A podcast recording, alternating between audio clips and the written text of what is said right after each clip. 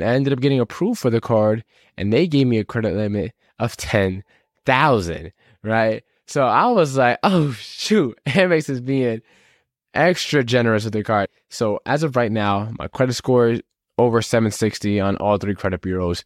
On top of that, we got over 57,000 in credit limit across all my different cards. Mind you, I just turned 22 last month.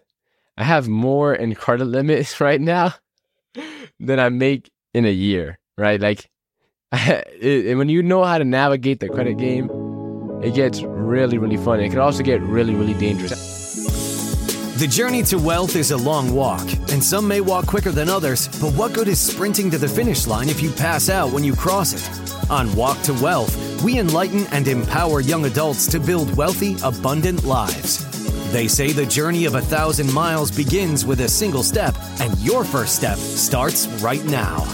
This is Walk to Wealth with your host, John Mendez. Welcome back to the Walk to Wealth podcast. If you're tuning in on YouTube or any of the podcast directories, make sure to do yourself one teeny tiny little favor and make sure to give us a follow because I don't want you to miss out on any of the amazing episodes I got coming out this year. Without further ado, let's get right into this one. So we're picking off right where we left off in the last episode and I apologize for the delay between this episode and the Marriott Bonvoy Elite Status episode, which is the last episode in the series. And I was telling you guys how I got the platinum status and all the benefits that I got now uh, from when I attend Marriott hotels and how amazing they treat me. And so now I'm going to tell you guys how I got into Amex. So, just for a little bit of context, the last few episodes, I didn't go in chronological order just because it wouldn't have made sense. Like, because I was doing so many things and juggling so many things at the same time I also, in my own head, don't remember the chronological order of how everything played out. So I just grouped the episodes. For example, when I got my first Chase Ink card, there was a little bit of time before I got the next Chase Ink card, right? And when I got Marriott Platinum status, I had the Marriott Bonvoy card for a minute, and then with, with Chase, and then it was a long while. My most recent card was a Marriott Bonvoy business card, and I had several cards in between. So it wouldn't have made sense trying to juggle the whole story and tell you guys. So I just grouped them and went off of chronological order. And so now I'm going to tell you guys how I got my first Amex card. So just for a little bit of context, I got my first Amex card way before I had my first, way before I had my Marriott Business Bonvoy card, right? With Amex. So now here's how I got into it. Just had to give a little bit of context because the story kind of got a little out of hand. But uh, back around, if I'm not mistaken, this is 2022 now. I was tapped out of cards to get with Chase. So Chase, as I m- might have mentioned, it has a t- 524 rule. It's called.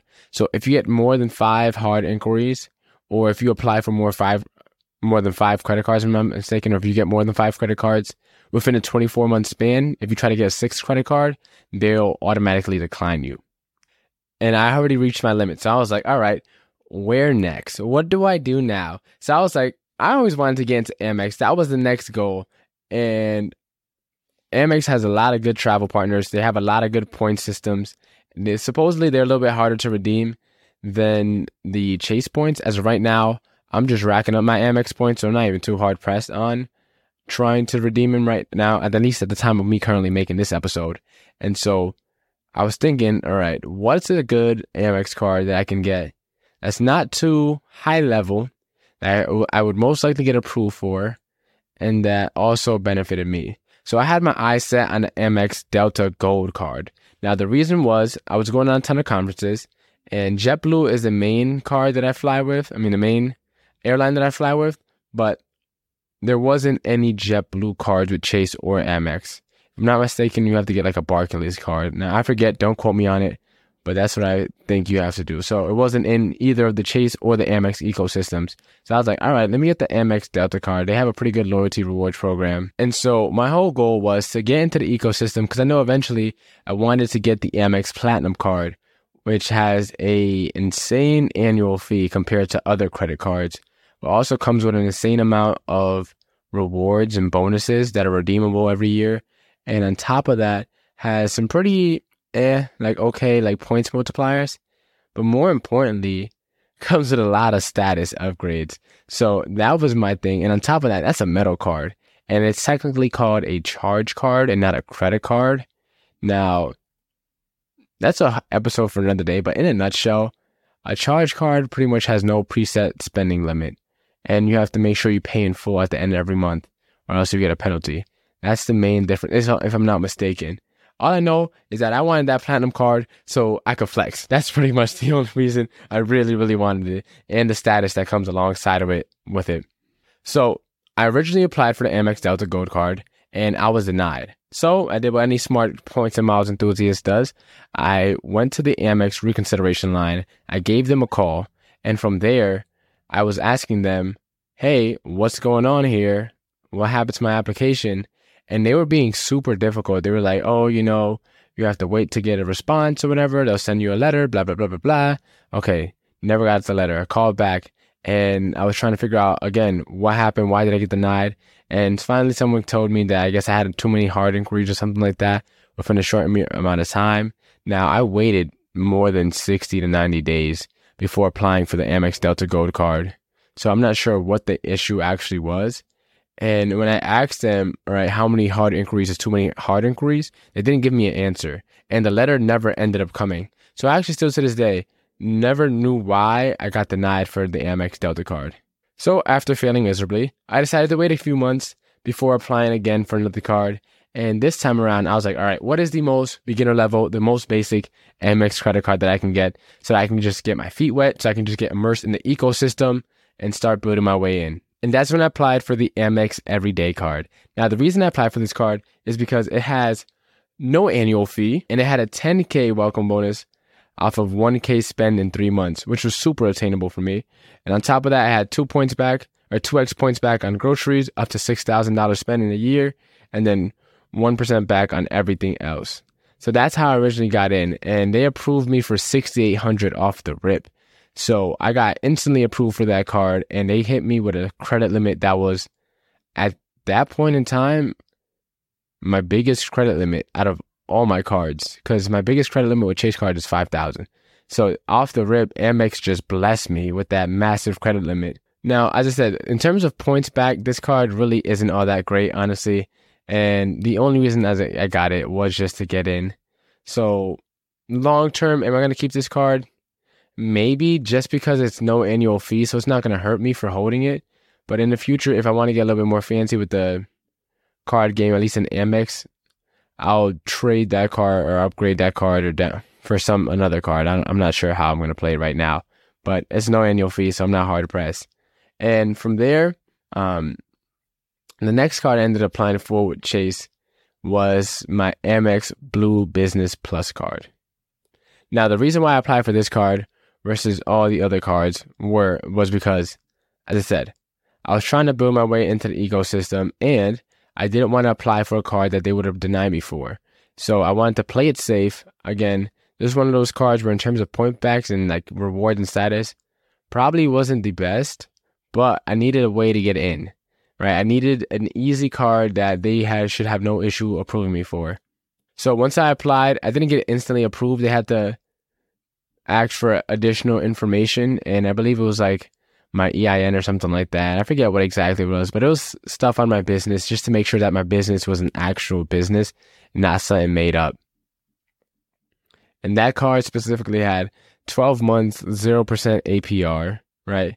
It's no annual fee. And on top of that, I get 2% back on everything up to 50,000 spent in a year. So I was like, oh, fine with me and I ended up getting approved for the card, and they gave me a credit limit of ten thousand. Right, so I was like, oh shoot, Amex is being extra generous with the card, and the beauty of it, as I said, is a business card, so it doesn't report to my personal credit score.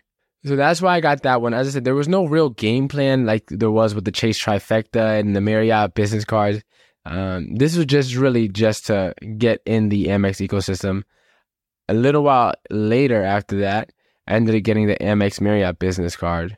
And that was the last card that I got up to date right now. And I'm recording this November 8th of 2023. So as of right now, my credit score is over 760 on all three credit bureaus. On top of that, we got over 57,000 in credit limit across all my different cards. Mind you, I just turned 22 last month. I have more in credit limits right now than I make in a year, right? Like, it, when you know how to navigate the credit game, it gets really, really fun. It can also get really, really dangerous. And as I said, to be fully transparent right now, my business cards are all maxed out, except for my Marriott business card. Right, that's the only one that isn't maxed out. The other ones are because I was spending on myself and investing in myself more than I had the money to do so. And because I wanted to invest more and more in myself, I kept spending when I shouldn't have and invested in things way too soon and invested in some things that I didn't have the bandwidth to even fully take on. So there's always that, right? Currently in debt. And I wanted to share that with you guys because although, as I said, it looks great from the outside, this credit card, if I didn't know anything about points and miles, like I would be so screwed because that, what, those maxed out credit cards would have been on my, on my personal name. And then that would have been destroying my credit score.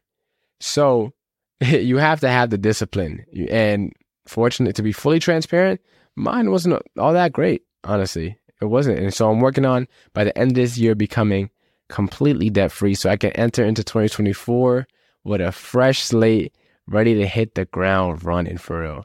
So that's all for this episode. In the next episode, I'm going to tell you guys my do's and don'ts, my secrets that I've learned from my almost what two and a half year credit card journey. Well, I think it was 2020 I got my first credit card, if I'm not mistaken. So it's uh 2021, two, three. It's been three years already, actually. Yeah. My three year credit journey. So the last episode to wrap up this series, I'm gonna teach you guys my secrets to get into the points and miles. Now, as I said, I'm no expert in this. I just learned a thing or two from messing up a ton and from trying a bunch of things, YouTube University. So make sure to catch the finale of how I got my credit scored to 750 plus and made over half a million in points by age 21. So, see you guys. You've now finished taking the first step. Now let us help you take the next one. Subscribe to our newsletter at walk2wealth.com. That's walk, the number two, wealth.com, so we can keep you moving on your journey. We'll see you on the next episode of Walk to Wealth with John Mendez.